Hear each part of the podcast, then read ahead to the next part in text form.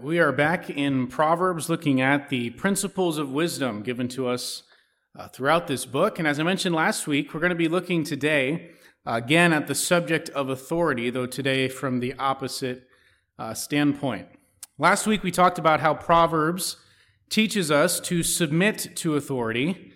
Today we're going to be talking about how to steward authority that we may have over others.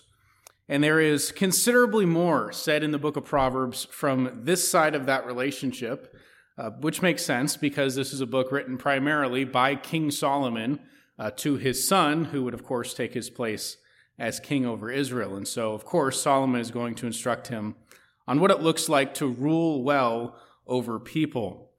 And although most of the Proverbs we're going to look at this morning are speaking of a king ruling over uh, a nation, the principles, as we'll see, apply in other relationships as well, whether we're talking about uh, managing people in the workplace, uh, raising children, whatever the case may be, any area in which you have authority over someone else, uh, these principles will be instructive to us. I want to begin uh, this morning by reading some of the last words of Solomon's father, King David. Now, these are recorded for us in 2 Samuel chapter 23, and we're going to use this sort of as a launch pad into the rest of what we're going to look at today. Verse 1 These are the last words of David. the oracle of David, the son of Jesse, the oracle of the man who was raised on high, the anointed of the God of Jacob, the sweet psalmist of Israel. The Spirit of the Lord speaks by me, his word is on my tongue. The God of Israel has spoken, the rock of Israel has said to me, when one rules justly over men, ruling in the fear of God, he dawns on them like the morning light, like the sun shining forth on a cloudless morning, like rain that makes grass to sprout from the earth. Uh, here, King David is speaking of godly leadership, again, specifically in the context of a king ruling over a nation.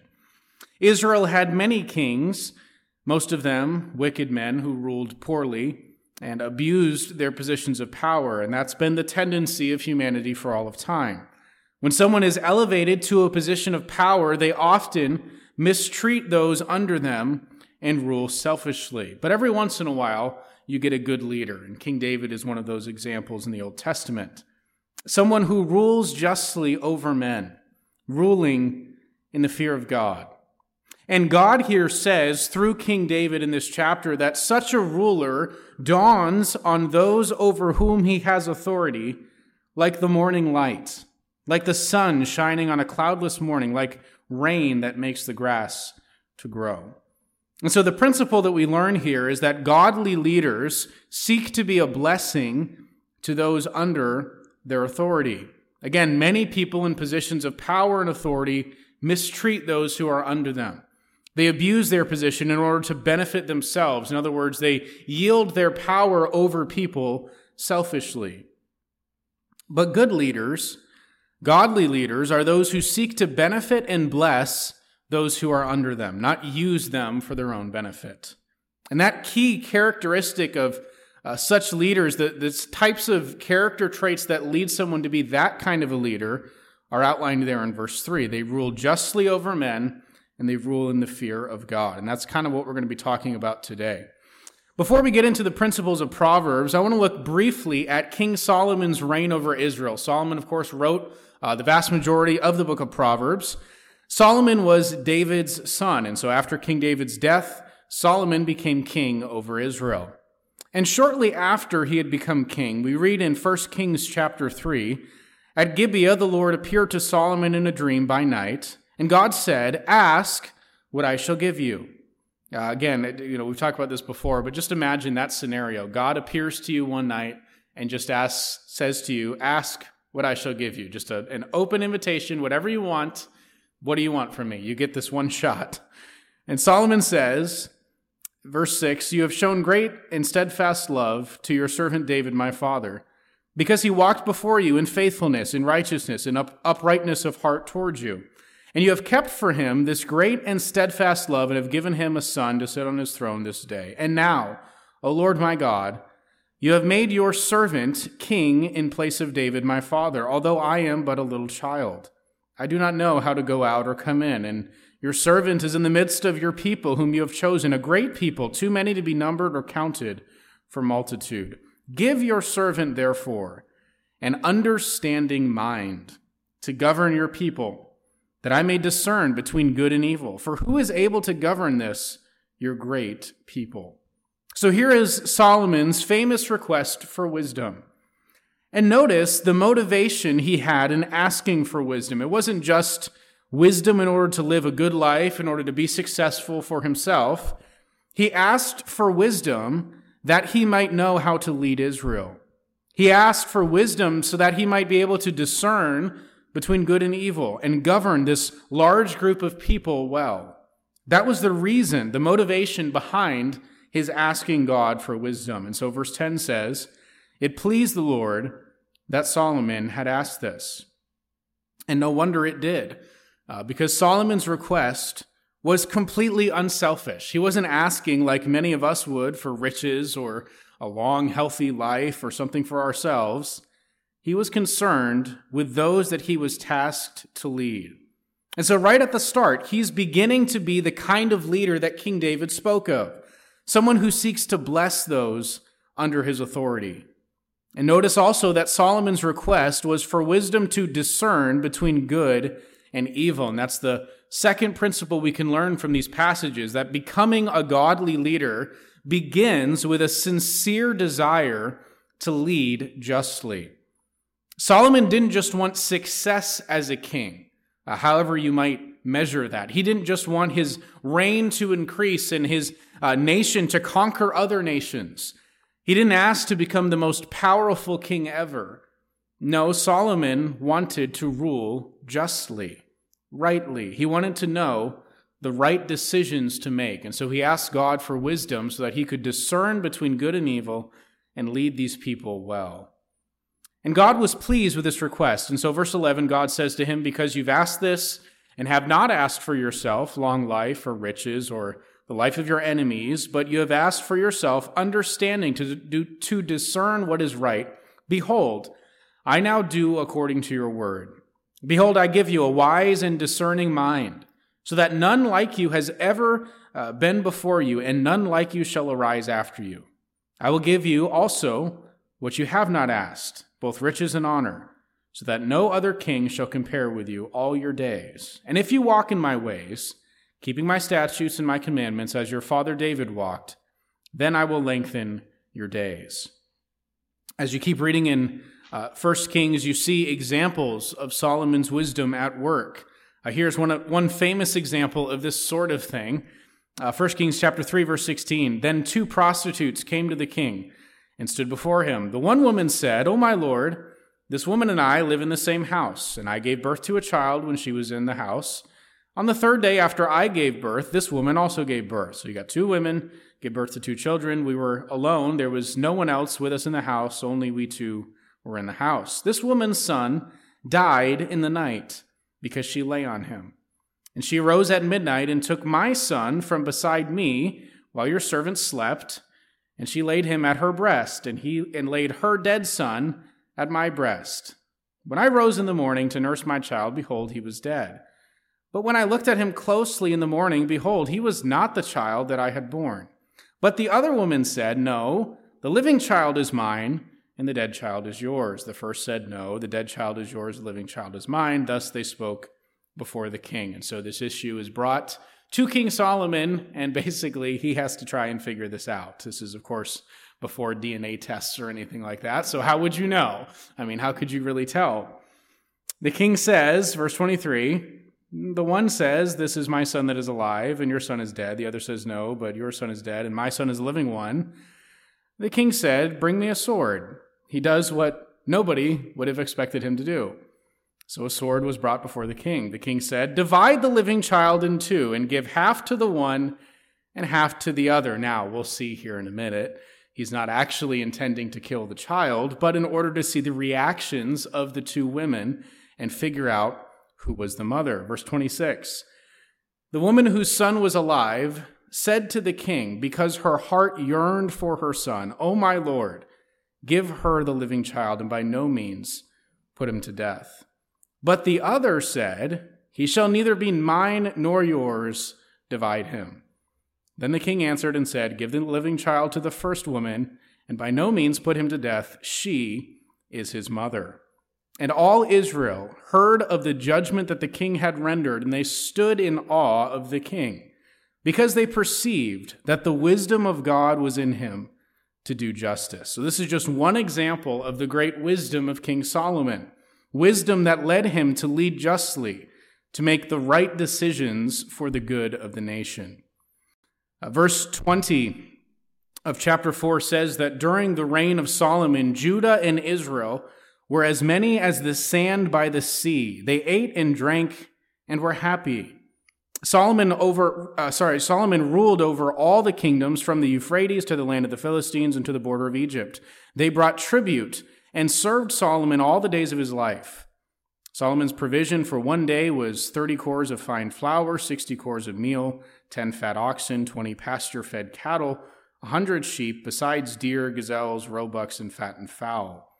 For he had dominion over all the region west of the Euphrates, from Tiphsah to Gaza, over all the kings west of the Euphrates, and he had peace on all sides around him.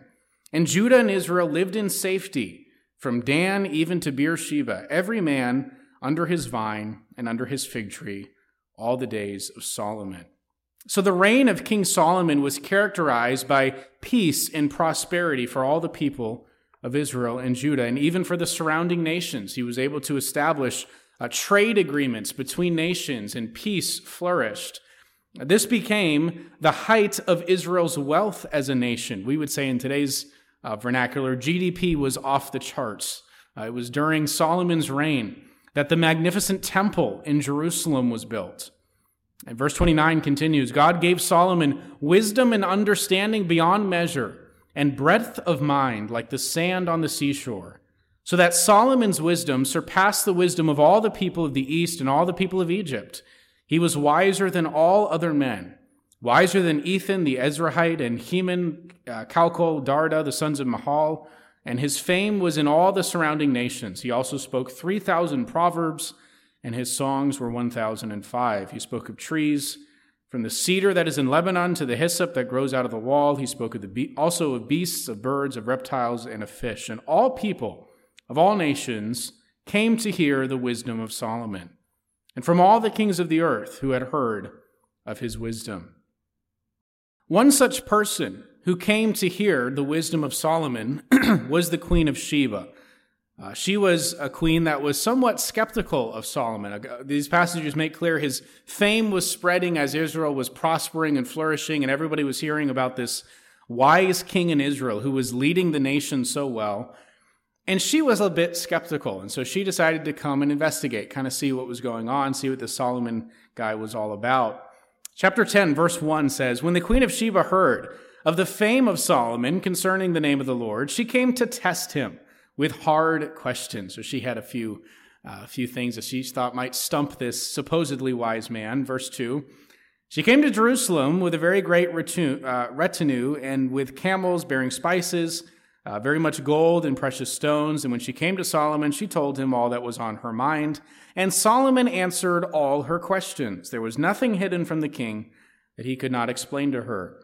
When the queen of Sheba had seen all the wisdom of Solomon, and the house that he had built, the food of his table, the seating of the officials, the attendance of his servants, their clothing, his cupbearers, and his burnt offerings that he offered at the house of the Lord, there was no more breath in her. And she said to the king, The report was true that I heard in my own land of your words and of your wisdom. But I did not believe the reports until I came, and my own eyes had seen it. And behold, the half was not told me your wisdom and prosperity surpass the report that I heard. Happy are your men. Happy are your servants who continually stand before you and hear your wisdom. Blessed be the Lord your God who has delighted in you and sets you on the throne of Israel. Because the Lord loved Israel forever, he has made you king, that you may execute justice and righteousness. So, from all of these passages, then, we can learn from the life of Solomon that leading well, exercising authority in a wise and God honoring way, is a blessing to those under such leadership. And ultimately, that portrayal of wise leadership should be in the back of our minds as we're considering our own positions of authority over others. Do we use positions of authority to benefit ourselves, or do we seek to bless those that we lead? Good leaders are those who seek the good of those under their authority. They don't use and abuse them for their own selfish gain. And that one of the best examples of this in the Old Testament is King Solomon. You notice there in verse 8 that the Queen of Sheba not only talks about the great wisdom that Solomon had, the prosperity of the nation, but she says, Happy are your men, happy are your servants, the people that are benefiting from your great leadership. So Solomon had asked God for wisdom, primarily to help him lead the nation of Israel well, so he would know how to steward the authority that he had been given as king. And God granted his request to the max. He gave Solomon more wisdom than any who had ever lived. And then Solomon, as we uh, read in just a, one of those passages a minute ago, he wrote Proverbs so that this wisdom that he had could be passed down to future generations. And so now, as we turn to the book of Proverbs, we're going to hear some of this wisdom on the subject of stewarding authority. What does it look like to lead people well? And as we go, we're going to highlight a few characteristics that describe wise leaders according to the book of Proverbs.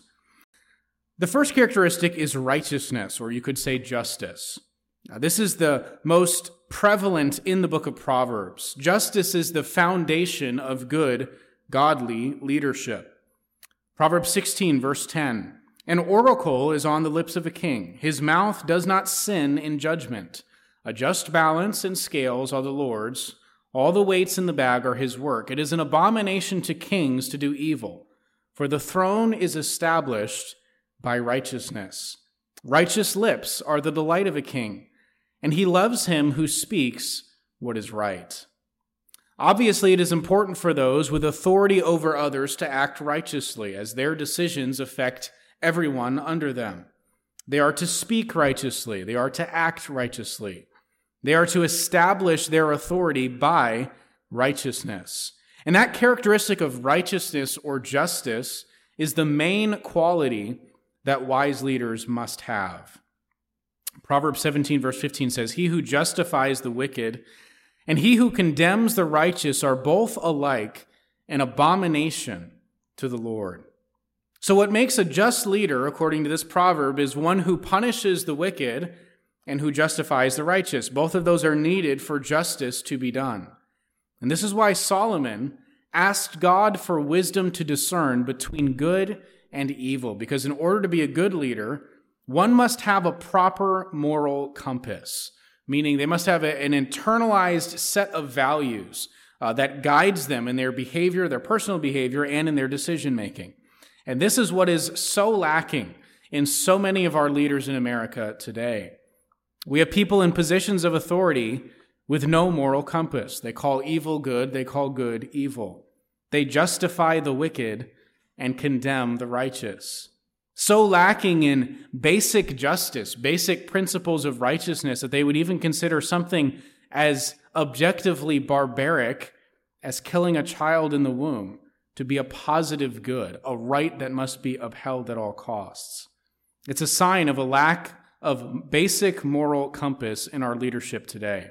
Proverbs 28, verse 4 says, Those who forsake the law praise the wicked, but those who keep the law strive against them. Evil men do not understand justice, but those who seek the Lord understand it completely. So, a good leader then is one who seeks the Lord and tries to learn more of God and his ways. Notice that in verse 5. Those who seek the Lord are capable of understanding justice. That's how you properly develop your moral compass by studying the only objective standard of right and wrong that we have access to, which is Scripture. As you grow in your knowledge of God and His Word to us, you will better understand what good and evil are. You'll be able to discern and thus be better equipped to act with righteousness. This is why it was always very important for the kings in Israel to study the law of God. You might think that, you know, the scripture would be really important for the priests, for the Bible teachers. They need to study scripture thoroughly, but God made it a high priority for kings as well. Because only as you know God and his commands can you rightly lead and make decisions. Righteousness and justice comes from knowing God and his ways.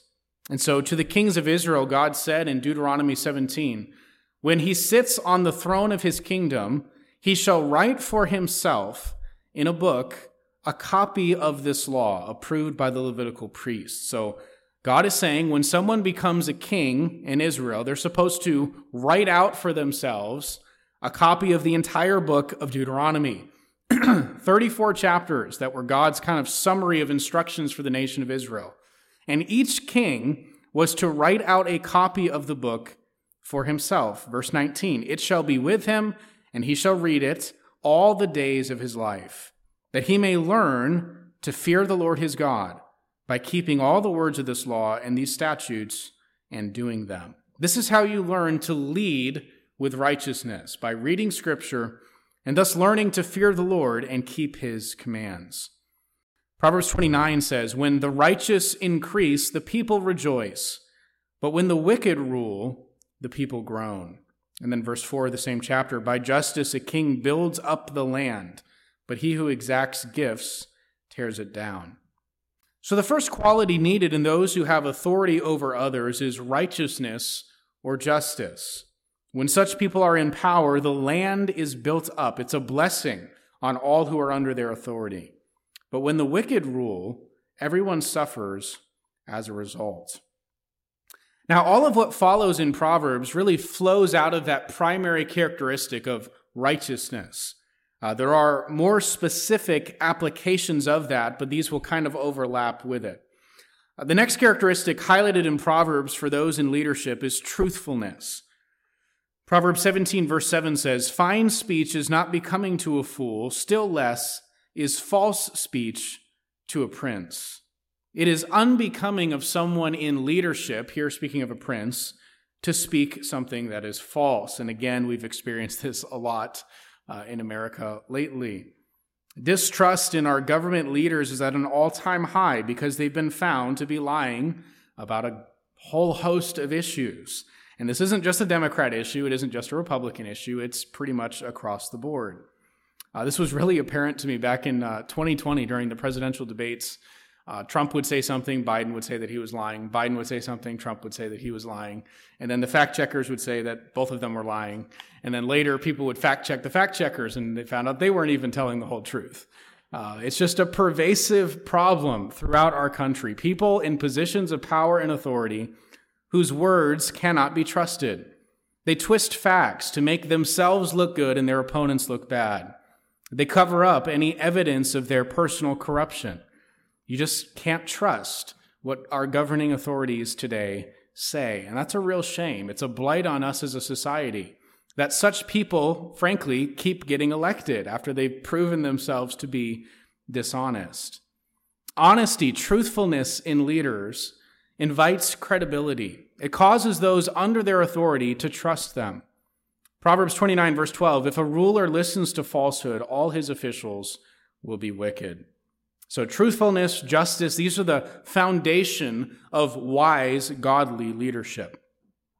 Next, good leadership is characterized by objectivity or fairness, meaning they don't show partiality towards some people. Here are a, few Proverbs, there's many in the book of Proverbs about this issue of partiality and judgment. Proverbs 18, verse 5 says, It is not good to be partial to the wicked or to deprive the righteous of justice. Uh, over in chapter 24, we read, These also are sayings of the wise partiality in judging is not good. Now, when we're talking about partiality, the Hebrew terms here are really helpful. The word partiality in the verse we just read is a translation of two words from the underlying Greek texts. One of those words is a verb, meaning to recognize or to pay attention to. The other is a noun, and it's the word for face. So you put the two together, it sort of forms a, compound idea to recognize someone's face. Partiality in judging is when you pay attention to someone's face. So picture a courtroom where two people are bringing a dispute before a judge.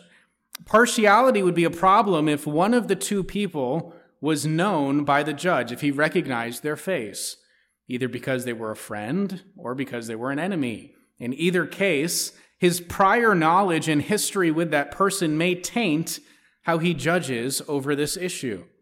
So, being impartial, being objective and fair as a leader means not paying attention to faces. Uh, this is recognized in our personification of justice. I'm sure we've all seen this image before. Uh, you'll see this outside of courthouses often.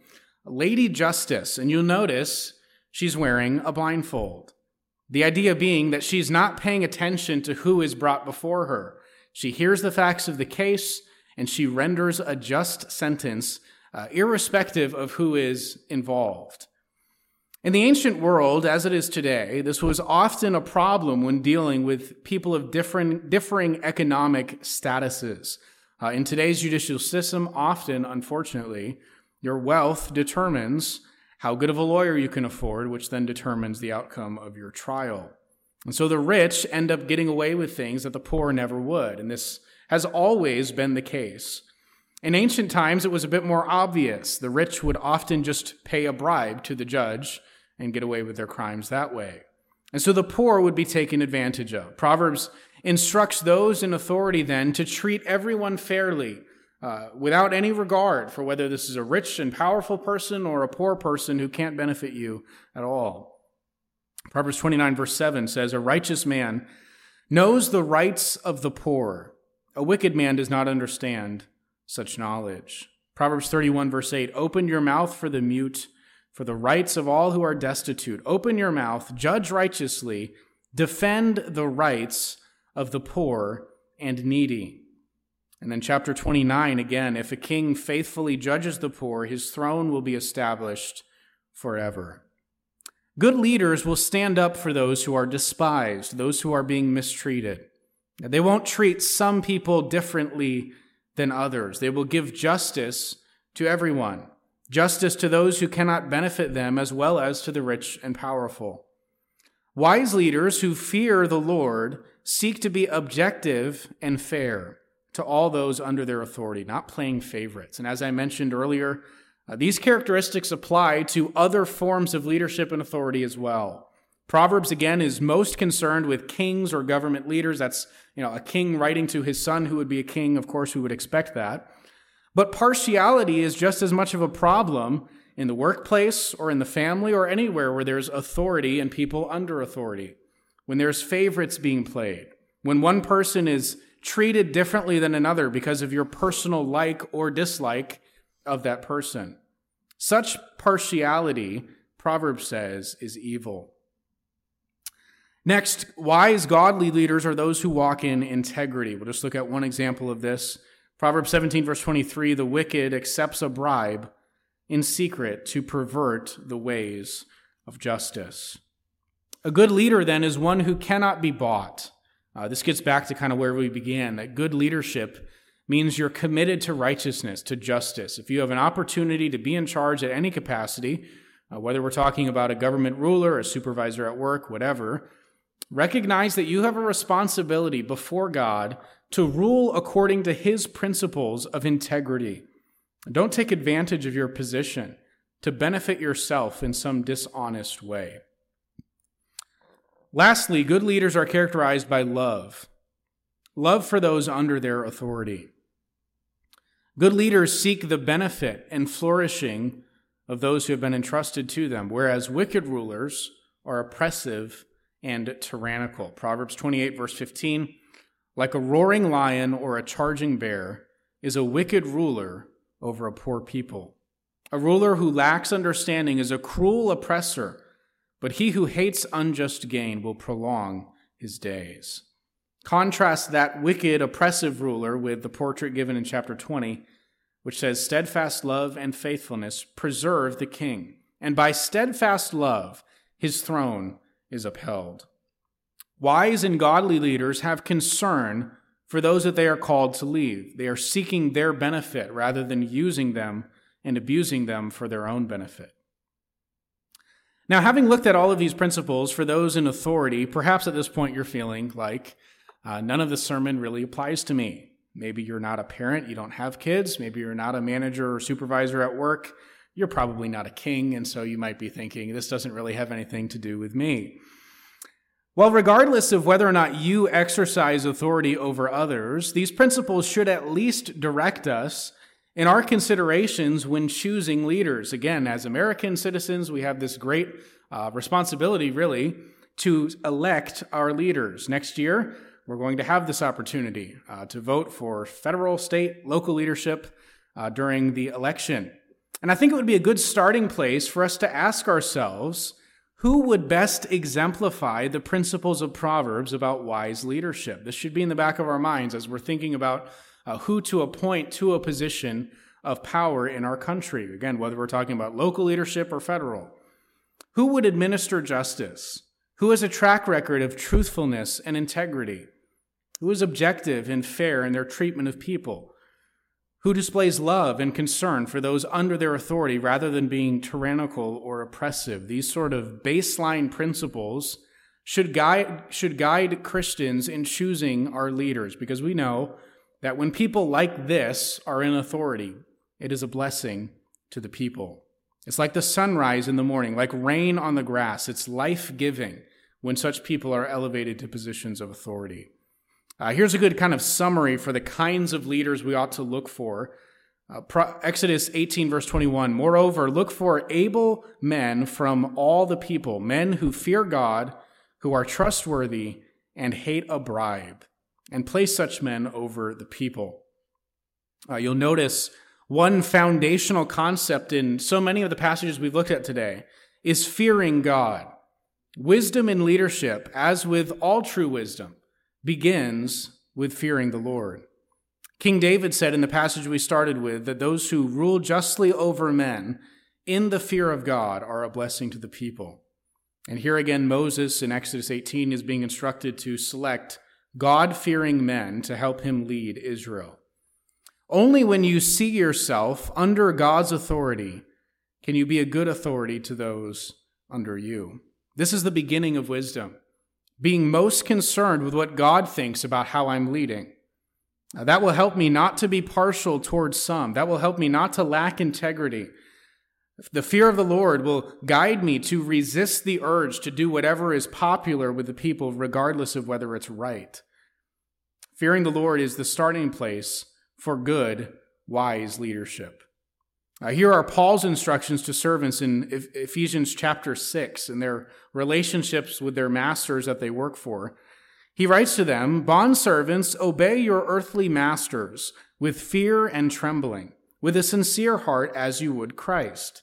Not by the way of eye service as people pleasers, but as bond servants of Christ, doing the will of God from the heart, rendering service with a good will as to the Lord and not to man. Remember, we talked about this concept uh, last Sunday that we submit to our earthly masters ultimately out of submission to God. But then look at what Paul goes on to say to the masters, verse 9. Masters, do the same to them and stop your threatening, knowing that he who is both their master and yours is in heaven, and there is no partiality with him. Paul reminds these men who are in positions of power and authority over others that as Christians, they have a master too. And they will answer to God for how they handled their authority, how they treated those who worked for them. And so Paul is trying to motivate these men to fear the Lord, to let that be the driving uh, motivation for how you lead and exercise authority over people. Uh, similarly, Paul says in Colossians 4 Masters, treat your bondservants justly and fairly, knowing that you also have a master in heaven. Ultimately, all of our human authority figures will fail at some points.